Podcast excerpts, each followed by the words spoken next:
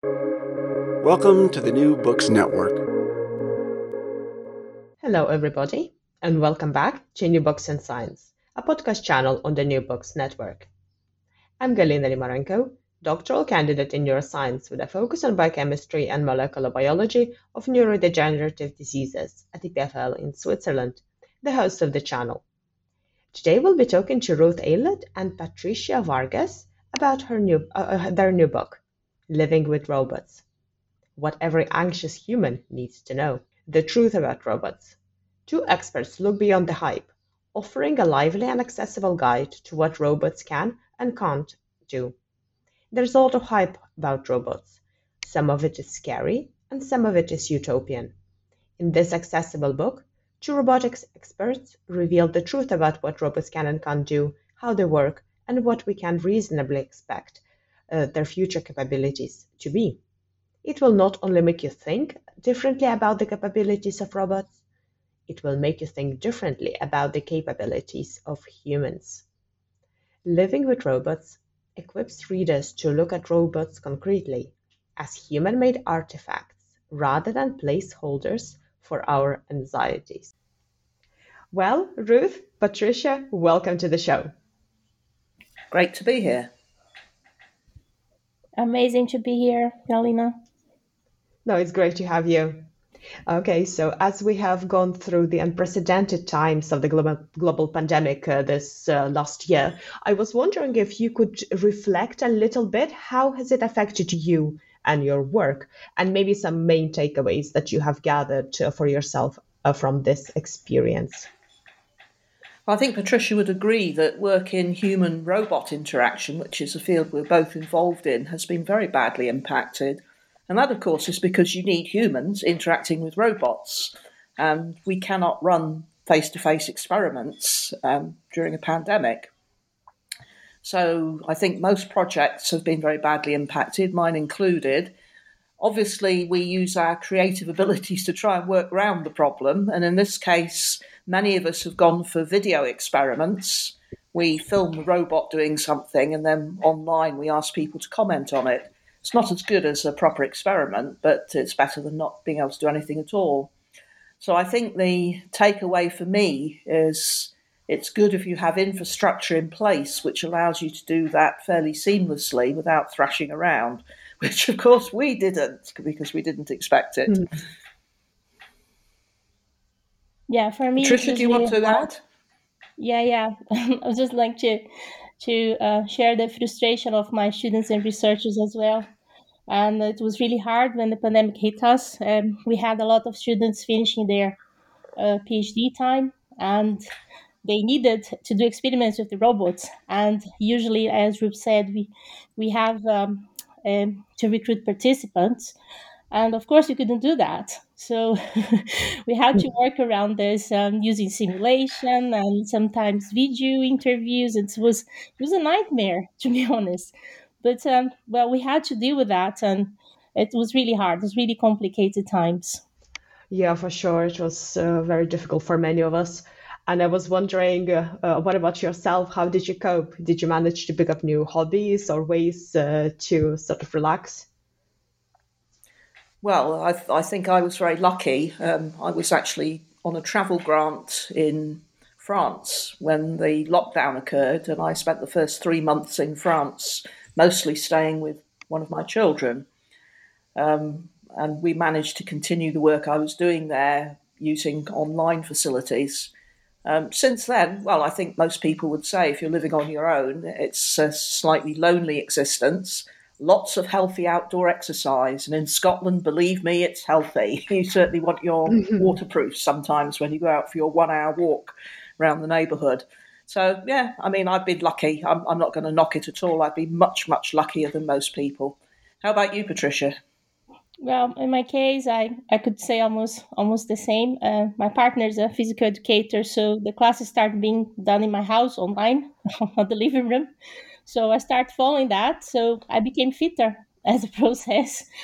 And in terms of work, well, we had to deal with this um, completely lockdown and we had to do everything was online. And I think what I I appreciated that we could do much more um, um, meetings because they were like kind of back to back. You don't have to move between rooms. You don't have to travel to the university. So the traveling aspect was gone. So we could condensate our um, working uh, tasks uh, more efficiently, I would say. Oh, that's great to hear. So both of you are in this really fascinating field of robotics. So I was wondering if you can tell us a little bit more about yourselves, more about your background and how you got there. And we'll start with Ruth. So my father worked in the computer industry when it was just beginning. He worked for what was a British computer company called International Computers. So advanced technology was in my house, and when I was a teenager, um, I drew on his uh, interests and excitements, I think, with the field and became very interested in it myself and wanted to work in that field. So after I'd been to university, admittedly, I did an entirely unrelated degree in economics. Um, I went to work for the computer company and I got into computing. And thereafter, um, eventually, having done AI work, I, want, I went to work for what was then a national robotics centre at the University of Salford near Manchester. And this was what in 1990 or so. And yeah, I was very interested in the field. I did the AI, AI end of robotics. I then went into the university, did a robotics project, and I've been enjoying myself in robotics ever since. It's, it's great. It's an absolutely fascinating field. Um, and along the way, I came across Patricia and we became colleagues. So Patricia was already doing robotics when I met her. That's true, Ruth. So in my case, um, I started being interested in robots um, when I was nine years old, when mm. I hmm. saw Star Wars, the first movie. So I remember I couldn't even get to the cinema because I was 12 years old. And my mom had to come inside the cinema with me and she left me there because she was not interested at all. So I fell in love with C3PO and R2D2, and I thought, I want to do robots, I want to make robots. so since then, I, I think that I kept that in my mind throughout my, my career. Um, in the city where I was born, there was no um, computer science degree at that time. That's all engineering degrees. So I started doing electrical engineering. Then uh, halfway, I found out that in a city nearby there was computer science, the first the first uh, um, courses were offered. So I moved there. So then I did my computer science degree. Then I did my master's, and uh, then was robotics involved already. And then in P- my PhD as well, um, I had contact with the first real robots, the really small Khepera robots at that time. And as you can imagine, I was in Brazil, so uh, robotics was still, well, is still um, in its uh, infancy. So I had uh, trouble finding uh, places to work um, on the field. So I decided to move abroad. That's when I met Ruth, when I moved to Heriot Watt. And we started working together. And since then, uh, my passion is just growing, growing ever since. So once you started in the robotics field, uh, how was the community inside it? Did you have any uh, colleagues or mentors that uh, supported and inspired you along the way? Yeah. So when I um, when I moved to to to um, to UK, uh, my first contact with um, with people in, in, in England and then I moved to to Scotland when I started working in Heriot Watt that's when I met Ruth. And I can say that Ruth was one of my mentors. Uh, she might not agree with that, but she was one of my mentors. I always look up for her. And um, of course, we have a lot of uh, I have a lot of role models around the world that I always look look for um, in terms of uh, following their paths and their passion and their um, their dedication to the field. Mm. Well, I've never felt much like a mentor, I must say. So it's very nice for you to say that, Patricia. Um, I, when I came into the field, the robotics end of robotics, what I call the engineering end of robotics, was very much a male preserve. So I'd go to a robotics conference and there'd be several hundred people, and there'd be me and one other woman typically. That oh, wow. changed very much as uh, the human robot interaction, social robotics thread became developed Uh, social robotics is the idea that we try and put robots into everyday human environments rather than in factories that are wholly engineered around them. And that has attracted many more women into the field. I think one of the most inspiring people for me was a colleague Kerstin Dautenhahn, who was at that point at the University of Hertfordshire in the UK and is now working in Waterloo in Canada, um, who was very much a pioneer of that field and had uh, wonderful ideas. Um, she was the first person, incidentally, if you've heard of the Uncanny Valley, I think she was the first person who prop, who propagated the concept of the uncanny valley, the idea that robots that look almost like humans tend to scare people a bit. Um, I think she was the first person who popularized that idea, originally a Japanese one, in the UK. So she was very much a pioneer and she wrote a lot of seminal papers. And I was very fortunate to work in projects with her. So, yes, I think she was a great inspiration to me. So your passions for robotics, whether it's uh, from your family when you were younger or uh, like a gateway of Star Wars into the field, uh, really culminated in uh, the book, your latest book, Living with Robots. So can you tell me what is uh, what is the book about and how you come to writing it now? So the title of the book is is a good encapsulation. Uh, living with robots. This, I said, is the social robot idea that robots will become part of everyday human environments at some point.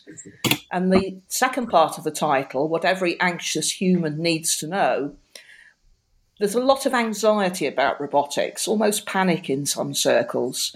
And I think we were both very concerned about this because we felt that it was founded on unrealistic ideas about robots and their capacities. Um, a lot of them, yes, taken from films like Star Wars.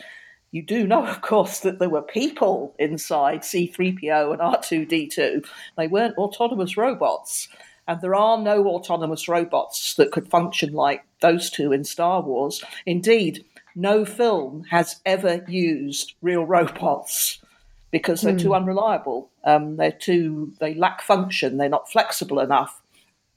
So we wanted, on the one hand, to inject a touch of realism and understanding about robots, and on the other hand, to show in what areas robots really are useful, and also the much smaller number of areas in which you really should be worried about robots, of which I think autonomous weapons is probably the leading example. Um, so I think we're trying to ground people and give them a real honest appreciation of what's good, what's bad, what they can do, what they can't do, what you should expect. And the interest and fascination of trying to get robots to pick up even a small fraction of the abilities of living things like ourselves. I don't know if you want to add to that, Patricia. No, I think you summarized it really well, Ruth. Um, I believe that um, the book came to demystify what people see robots are today. I think the media is a little bit responsible for all the big, uh, the huge hype on robots and what robots can do and artificial intelligence and all this. And I think uh, the book came, um, our idea was to, to demystify this. And I believe that um, we we kind of achieved our our our goal, and I hope people agree with us. And uh, also we don't want people to stop doing robotics. It's all the way around. I just want uh, we, we want people to understand what robots are capable of like ruth said. And um, we show uh, in the book like uh, many ideas on how we could move forward and make robots do the right thing and do good to us Excellent. So your book uh, really beautifully mar- marries these two parts, the science and society. So let's start exploring uh, the science part a little bit um, uh, to begin with. So, what exactly is a robot? What does that uh, mean? And what is this word?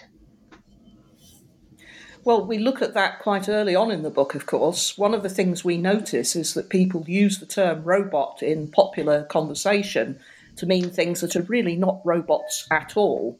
So the government talks about robots to assess people for benefits by which they mean pieces of software on the internet. Those are not robots, okay? Mm. So the, we put forward a definition which sounds kind of highfalutin, but I'll explain it, which is um, they're embodied agents with autonomy. So, embodied means robots do have physical bodies, pieces of metal normally, which allow them to act in the real world and move around in the real world, as well as sensors, which give them some information, not a lot, you might say sometimes, about what's happening around them.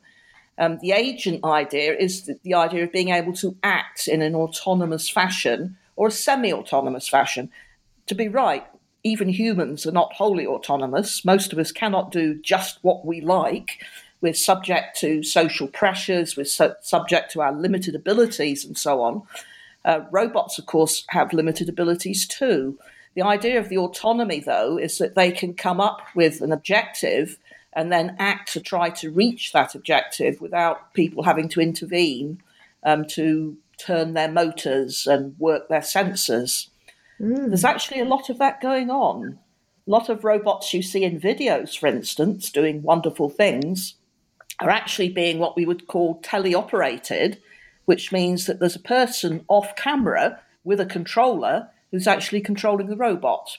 So it's not being nearly as clever as it looks because it's quite difficult to make an autonomous robot. So I think those are the main threads of the definition. I don't know if I've missed anything out there, Patricia.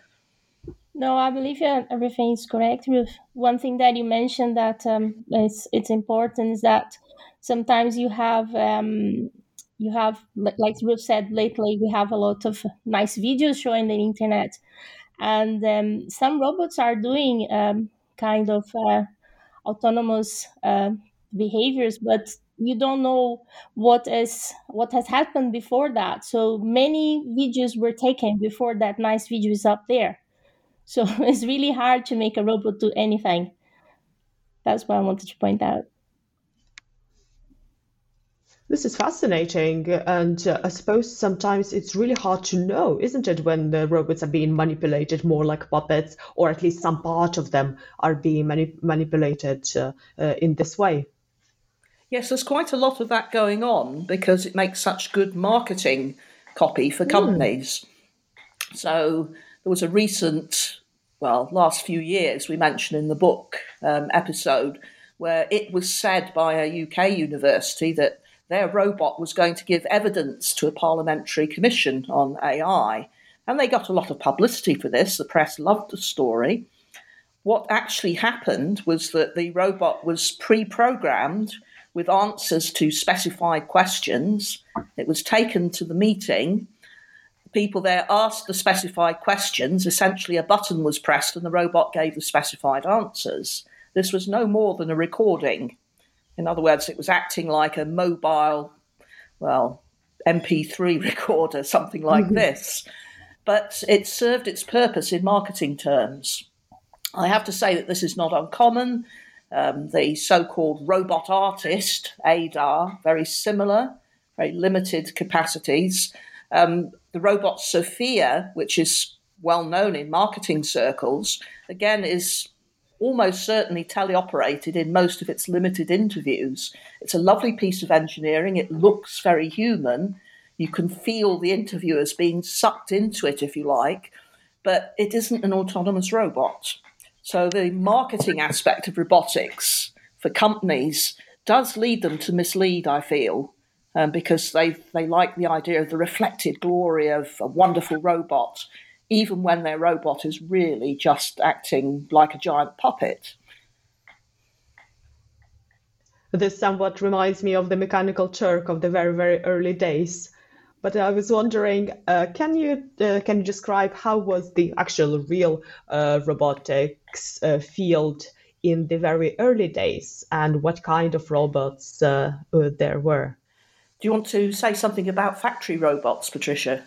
Yeah, so basically, um, the first time we had come in contact, well, humans had come in contact with robots, they are called what they call industrial robots. So robots were brought into industry as like a revolutionary uh, piece of machinery, and of course, the first um, the first um, reaction from uh, from the population, from people, was that they would take our jobs and things like that. But leave that for further on in our discussion.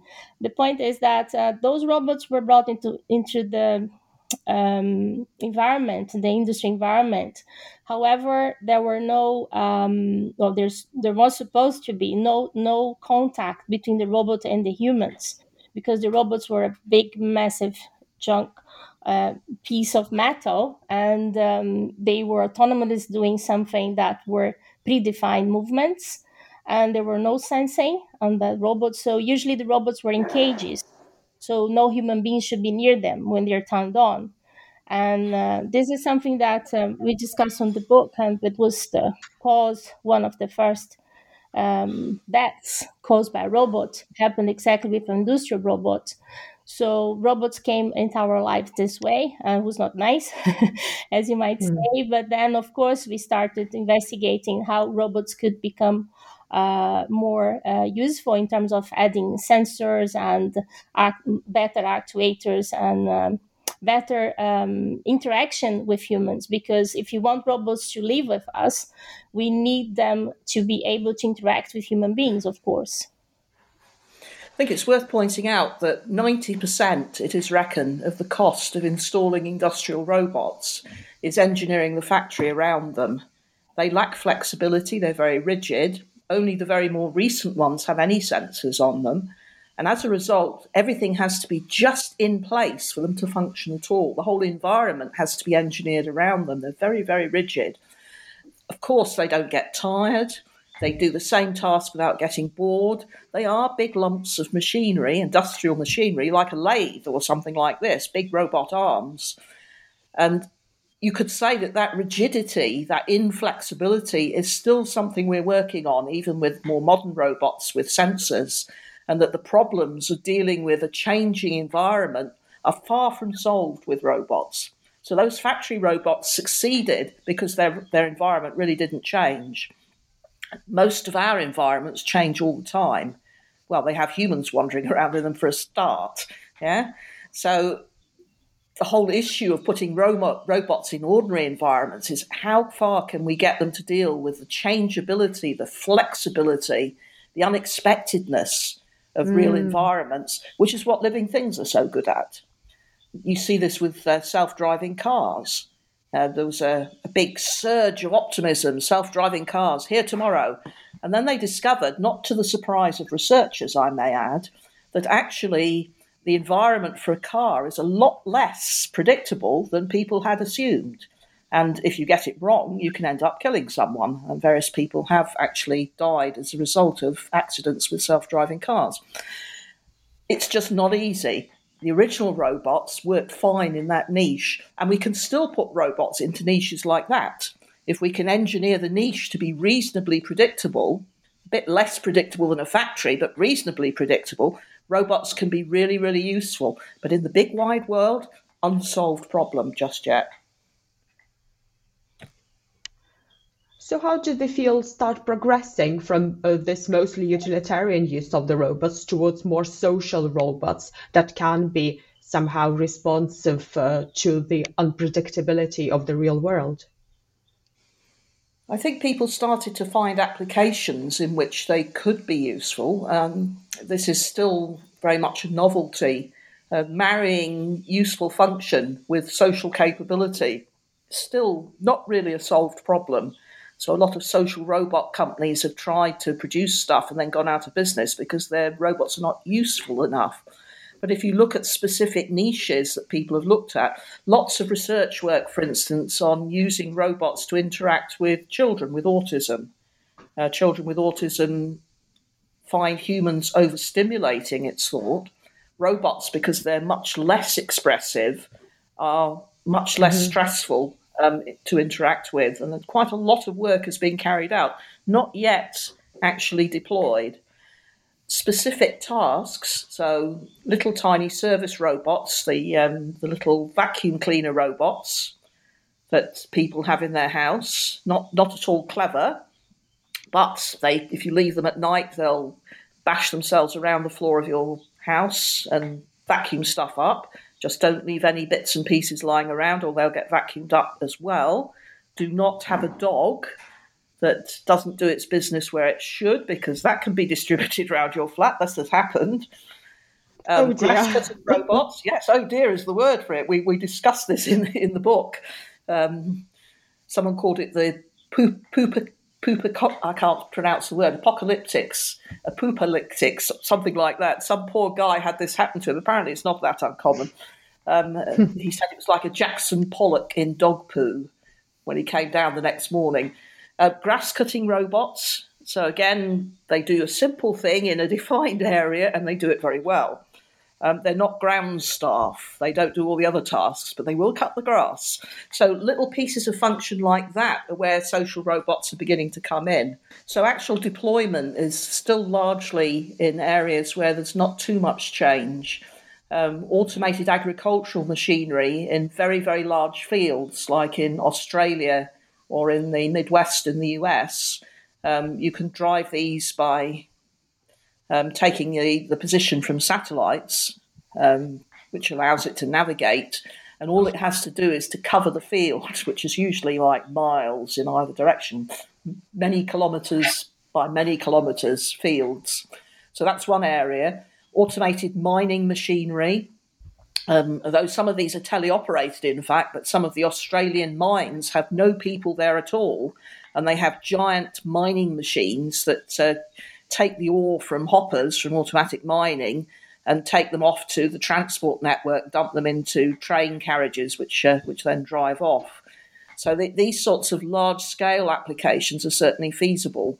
Um, autonomous short distance, usually trains. So the Light Dock Railway in London, which was designed to be an autonomous system, uh, works very well. It doesn't go into tunnels, where I think that might be quite dangerous, uh, but that works mm. quite well. And you can think of that as a robot. And of course, in military usage, um, people don't often realize that the cruise missile, very famous piece of equipment, is actually a robot. At the moment, it navigates autonomously using a map. Indeed, in its early versions, it was a bit fallible because snow could completely disrupt its navigation when the land looked different. Now it navigates very well autonomously. It still requires permission to actually attack the target when it gets there, and it's given the target by a human. Uh, the real worry is that that's one step from autonomously deciding what to blow up. And the idea of having drones that could fly around the city and then, ah, there's someone we don't like, let's drop a bomb on them, that is kind of an alarming idea, and it's not beyond the bounds of technological feasibility. Because blowing things up is really quite simple. It's a lot easier than loading a dishwasher is. Oh, yeah, for sure. And uh, those are some really excellent examples of uh, using robots uh, here on Earth. So I was wondering if you have ideas of how we can use them for space exploration or something beyond Earth, and especially at the worlds where we don't really know what to expect. Um, maybe I can I can try to to have a shot at that one, Ruth. Is that okay? Yeah, sure. so yeah, one one um, one robot that caught a lot um, uh, my attention was the the sphere that they sent to the space station. I don't know if you know, but the the sphere was a, a robot and it looked like a sphere, so it was floating around the space station. But they tried to give it emotion and um, kind of ability between quotes of uh, detecting emotion on the, the crewmates. So it was at the beginning, um, it was okay, but as, as you imagine in a long term scenario, but always we always need to think about that. We develop robots for the short term, they work okay, but in the long term, things don't usually work okay.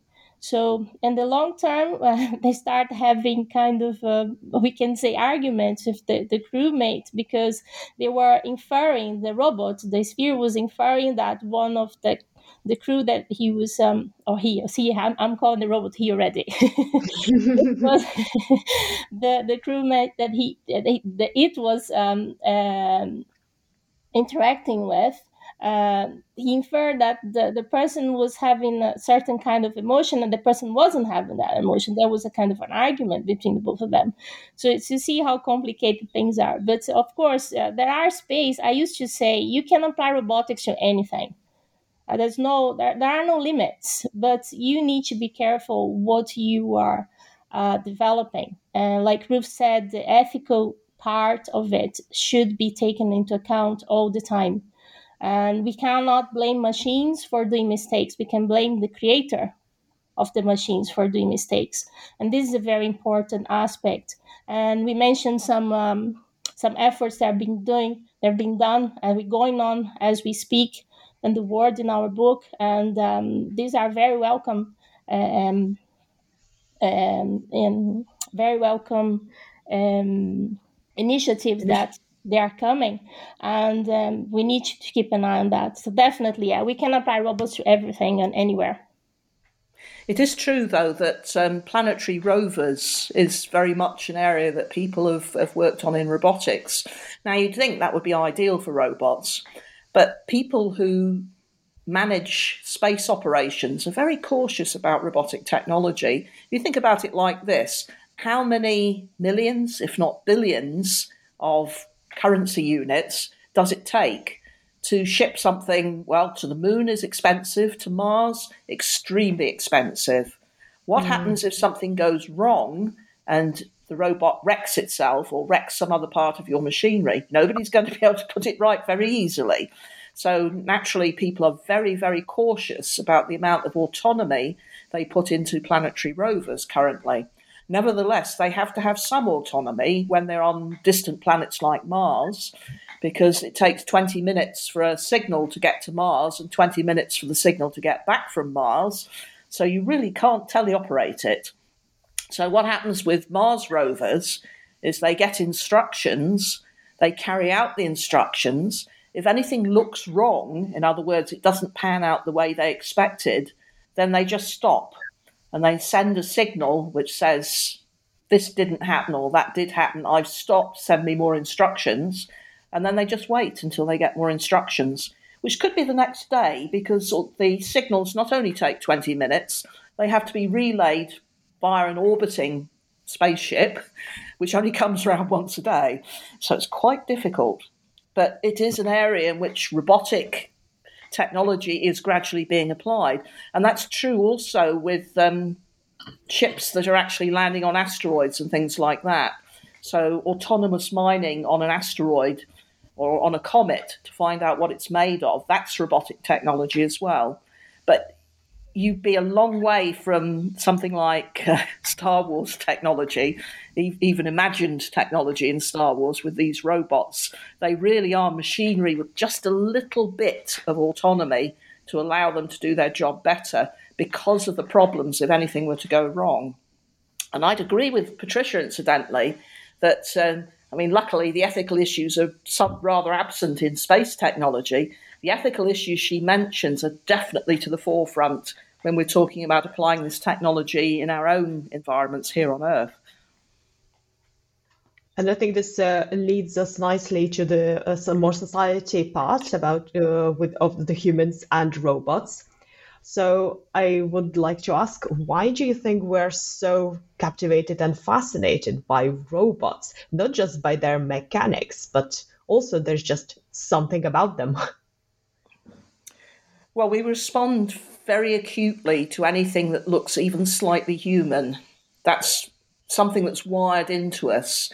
And if you look back in human history, we're also very interested in giving things causal mechanism, intentions. We, we give intentions to things we know don't have intentions. So the sign above the photocopier, which I've seen, which says, "Don't let this machine know you're in a hurry." The idea being, if it if you if it does, it will jam specifically to annoy you. Um, we used to have spirits of the springs and of the trees and of mountains. We used to have gods sitting behind the weather we look for intentionality everywhere. And if something looks a little bit human and moves in a way that suggests living things, we immediately start giving it intentionality, even when it doesn't have any. So it's a human characteristic that allows us between humans to judge what people are up to, basically. What are they doing? How does it impact me? It's what we call a theory of mind. They think like I do, so I can predict what they're going to do. we tend to apply that to robots, even though robots don't have minds, as we do to many other things. So that, that's one aspect. And I think the second aspect, the fear aspect, is very much a Western phenomenon. So in Japan, people are not scared of robots in the way we are. They don't have what we would call the Frankenstein complex that technology is going to get out of control and turn on us. Um, I think this is very much to do with our cultural history going back to the ancient Greeks. The idea of challenging the gods being hubris and bad things will happen if you get get outside your own powers, um, and that has gone into other religions um, in the West as well. Your God is a jealous God, the sin of pride. Don't try to do things that only God is responsible for and the idea that technology, and particularly robots, might be just that and get out of control. So that's what I think, anyway. Don't know. What do you feel about that, Patricia? Yeah, Ruth, I think you described it really well. Um, I believe that um, we have, well, not not myself and Ruth. I maybe I can talk for Ruth in that regard. Some, some we we know some researchers that want to play godlike. So they have in their mind that they really want to create an intelligent being. And when you say intelligent being, you associate with uh, human uh, human appearance, and then you have all this fascination coming from a robot. If a robot um, has um, human appearance, it will be more captivating than uh, a robot that just look like a robot itself, like a metal and plastic. Um, uh, material or or device or machine.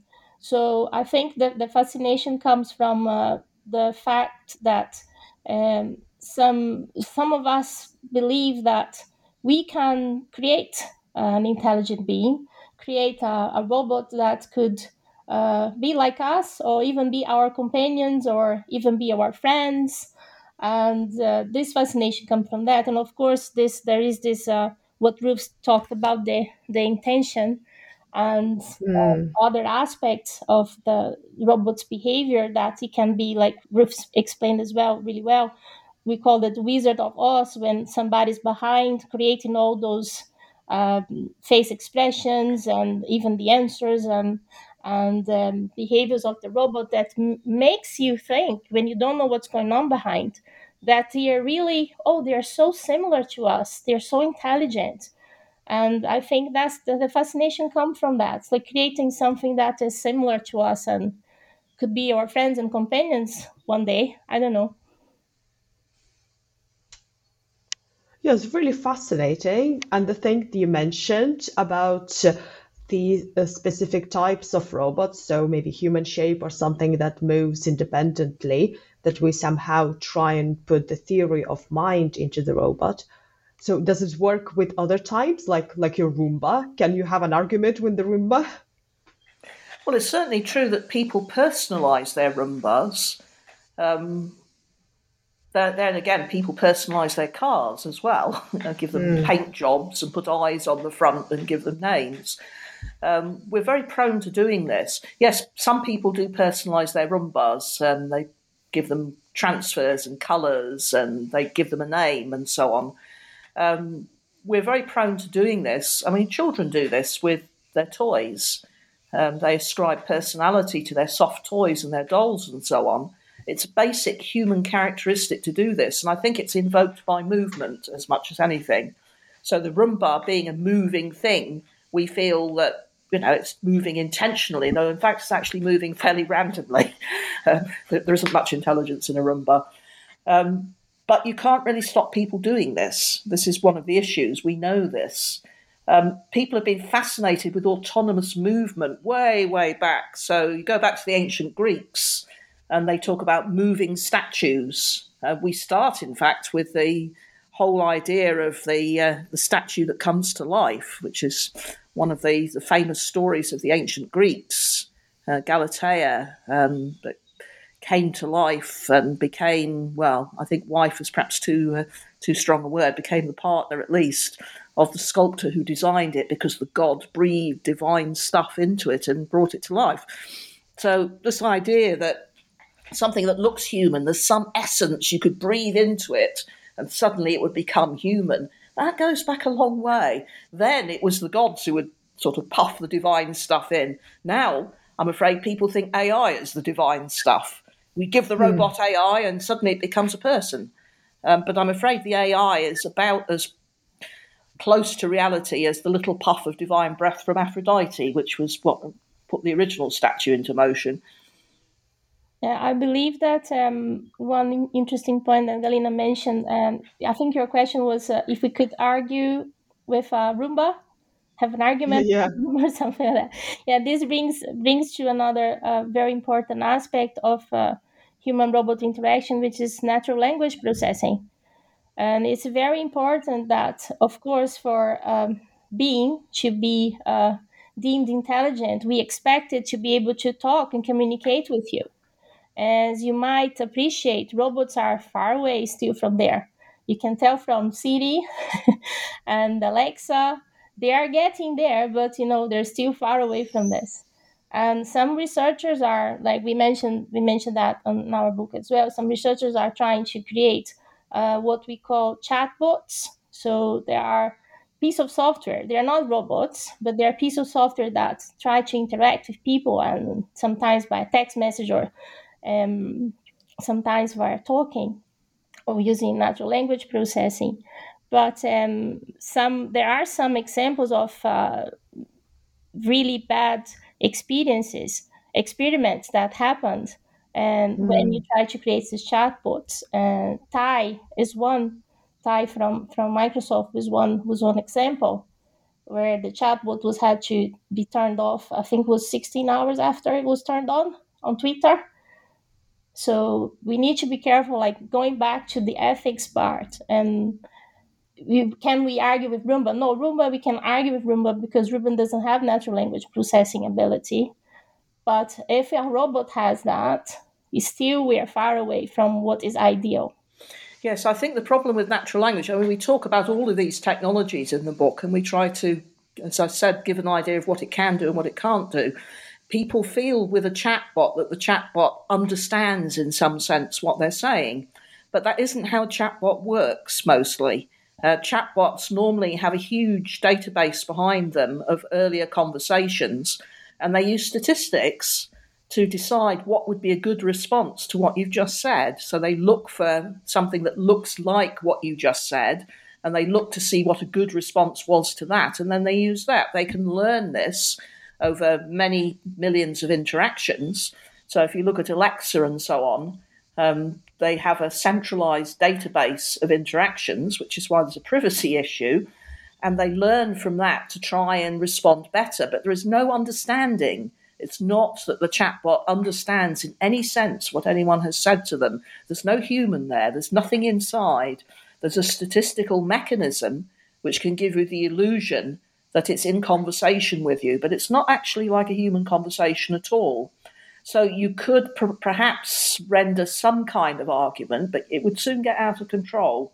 And indeed, people who work in this field and are trying to produce more conversational Alexas have discovered that it's very difficult to keep a conversation going for any length of time.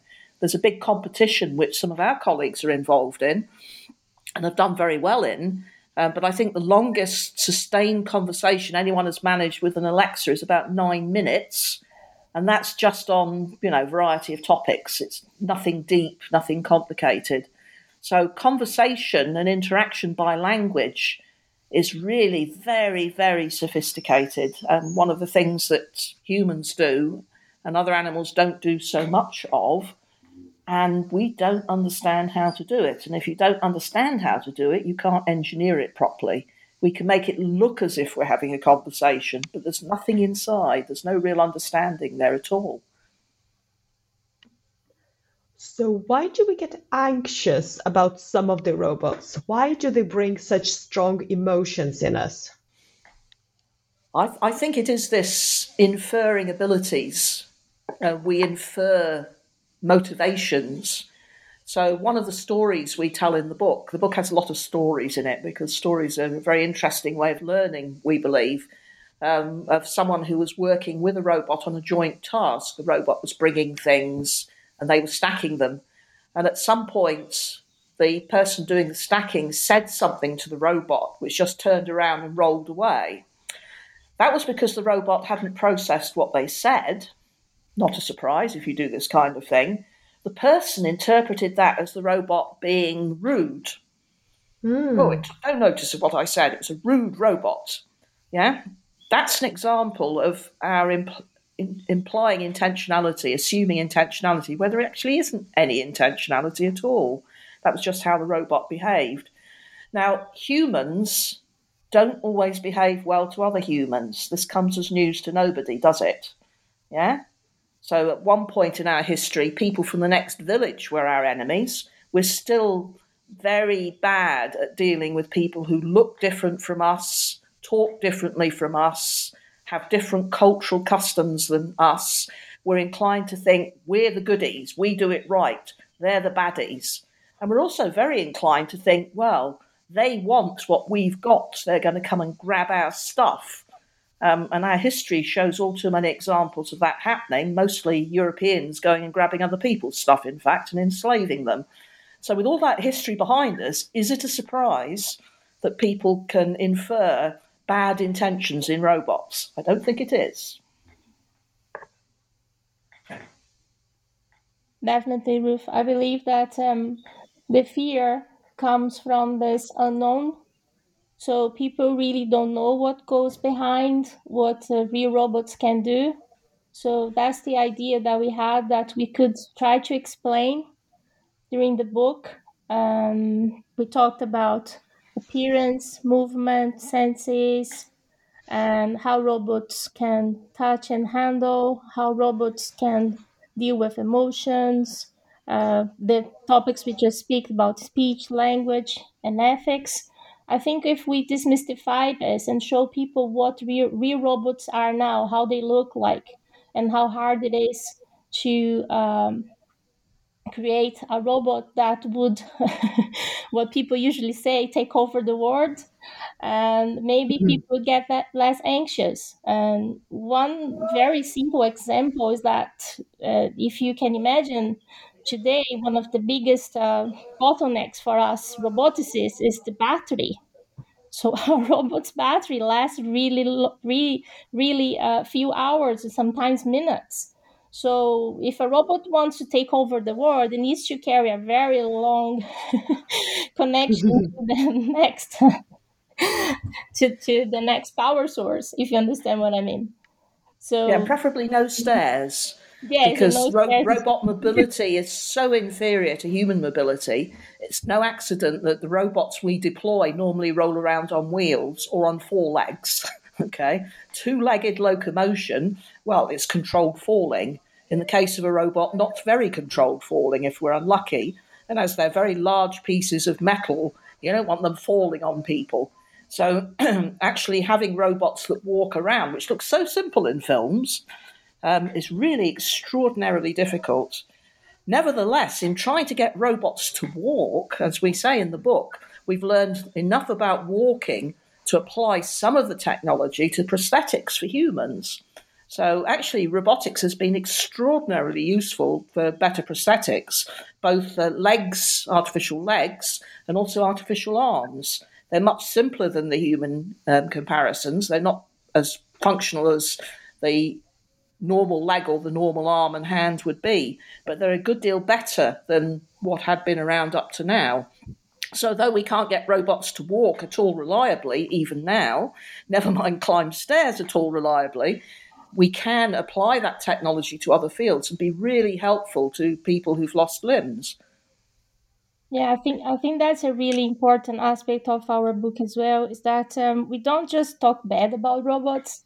We show that the robotics research that we we carry on um, could help other fields of research, can inform and be informed by other fields of research. Um, another nice example is what we call neurorobotics.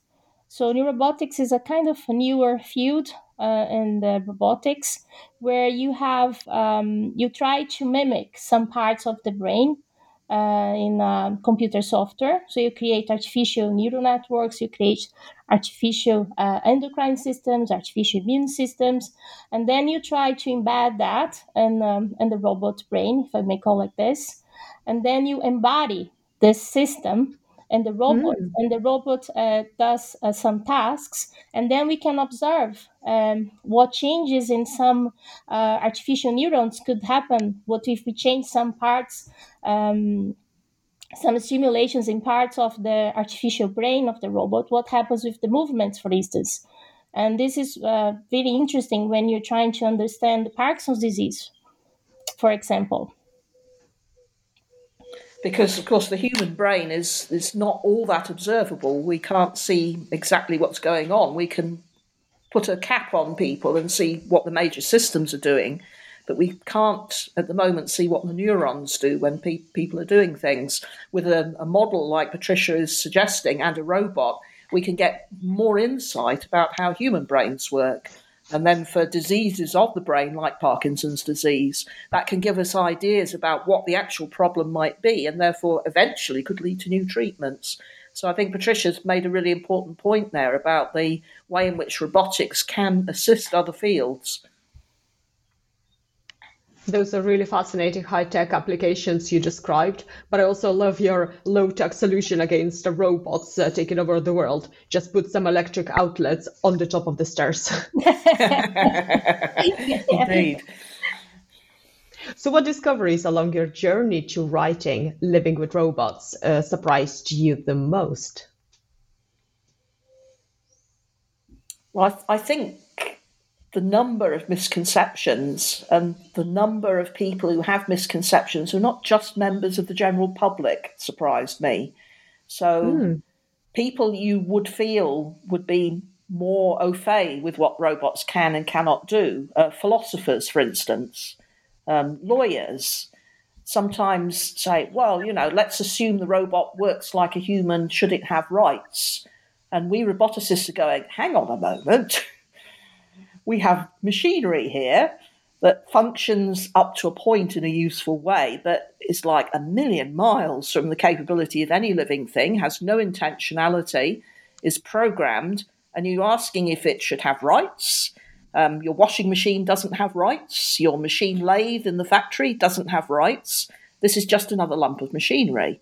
But that's not how the philosopher saw it. And the same would be true of lawyers and the same is true, unfortunately, of policymakers. Um, policymakers have a real impact on the world, and if they have misapprehensions about robots, that could feed into policy, and that could be, you know, pretty pretty unfortunate. Um, and then I hadn't realised quite how close we were to automated weapons until I started looking at this either, and I think that's quite a serious threat. Um, so yes, there were things along the way that certainly surprised me. Yeah, I think one one example of that, Ruth, you, you just mentioned is the giving Sophia citizenship. That was a wow. I was yes. expecting that. Well, it was a marketing thing, of course, as I, I said before. Um, but you know, in a country, Saudi Arabia, which doesn't give citizenship to many of the people who are working there. It doesn't give citizenship to immigrants. Um, to give citizenship to a machine largely teleoperated because it has a human face, yeah, that was a bit of a surprise. Definitely. And this, I think, leads to what you mentioned about um, when somebody said, well, a robot has a citizenship. So it brings the, the idea of should the robot have rights, like you mentioned? Should the robot have uh, moral duties and uh, be ethically uh, scrutinized and things like that. So all this, um, how can how can we say, um, small decisions uh, that can bring like huge impact in our society, in my in my opinion. Yes, yeah, and it, it is people making decisions who do not understand the limitations of robots. They should read our book. this this would help them a lot. And indeed, that is one of the reasons we wrote the book, because we want people to understand what is good, what is bad, what can be done, what can't be done, and not to react in that mystified fashion because it moves as if it might be alive and it has a face that looks a little bit human. That's really very misleading, but very intelligent, very capable people can still be taken in because that's what we humans do. Yes, for sure. Those are really important questions uh, for us to ask and uh, hopefully answer. So I was wondering, what would be your wishing to have robot that we don't maybe have yet? Well, short of R2D2 because it's cute. well, well, having had um, my my father died recently, had dementia before he died. Um, a robot that would act as an assistant to someone who was caring for somebody in their own home, not a carer robot, but an mm-hmm. assistant, which would because most carers looking after people with dementia, often their partners or their children, um, often have trouble even getting out of the house. So a, a carer's assistant, which would you could say, keep an eye on my loved one while I nip round the corner and you know, just get a breath of fresh air. That would help you carry things, that would remind you where you'd put things, that would help you when you're feeling harassed. Um, that would be quite a useful application. Non trivial, okay? It's not something you're going to see tomorrow, but I'd love to see that because I think that would really help people in very stressful situations who are caring for people in their own homes. Yeah, I, I totally agree with Ruth. Um, my aunt has just been diagnosed with Alzheimer, and I totally agree with Ruth. It would be would be amazing to have such a robot in our in our um, care homes and with us at home, like living with us. Why not? And another field that I would like robots to be uh, more useful would be uh, of um, getting um, using less animals for tests.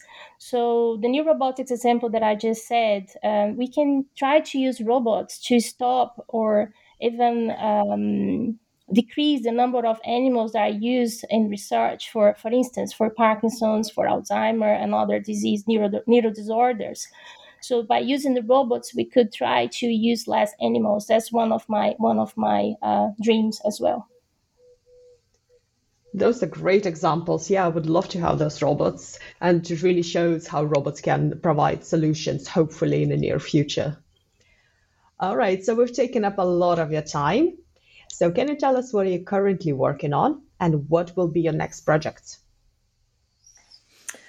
So I've been working on a project to see if a robot can help adults with autism. These are high functioning adults, but who are massively unemployed because of their problems with interpreting social signals between people.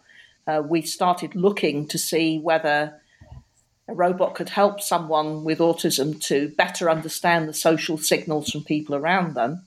Along the way, though, we realized that actually we could use a robot to try and train managers of people with autism to understand the problems that people with autism actually have, as if they were from a different culture. So, my next project, if I ever get funding for it, would be a robot that helps managers to understand the problems that adults with autism have in processing social signals so that they can adapt their management style and become more effective. So, that's what I'd like to do next. And in my case, um, uh, we have an ongoing project on uh, neurorobotics, which is trying to create um, a model of the Parkinson's disease in terms of uh, trying to model the regions of the brain where the Parkinson's disease um, is detected and uh, how we could use this uh, artificial uh, model of the brain to embed that in a robot so that we could better understand disease to inform new therapies and of course like i mentioned to use less animals when you're trying to do investigations on even um, um, uh, treatments that you try to do. So every time they do treatments for this disease they have to um, induce parkinson's in animals uh, i don't know if you know but animals don't have parkinson's so what we do, we induce Parkinson's in the animals. So it's, it's, a really sad process, and I feel disgusted that you're talking about it.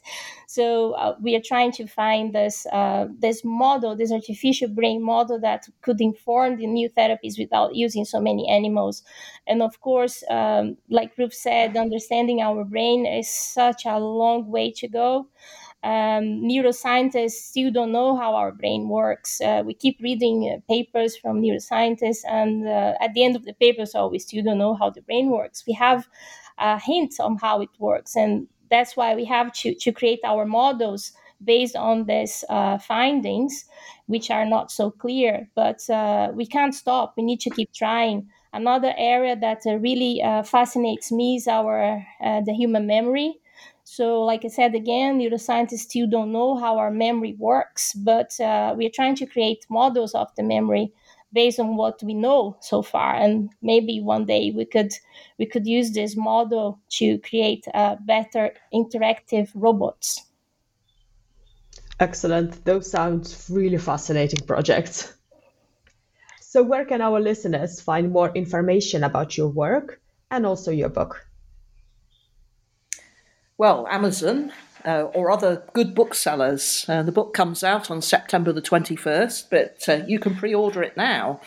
Um, both of us are also searchable by name on what's called Google Scholar for those people who use Google. And our profiles there, or indeed at our university, Heriot Watt University in Edinburgh, um, obviously will take you to our publications if you're interested in reading more of our research work.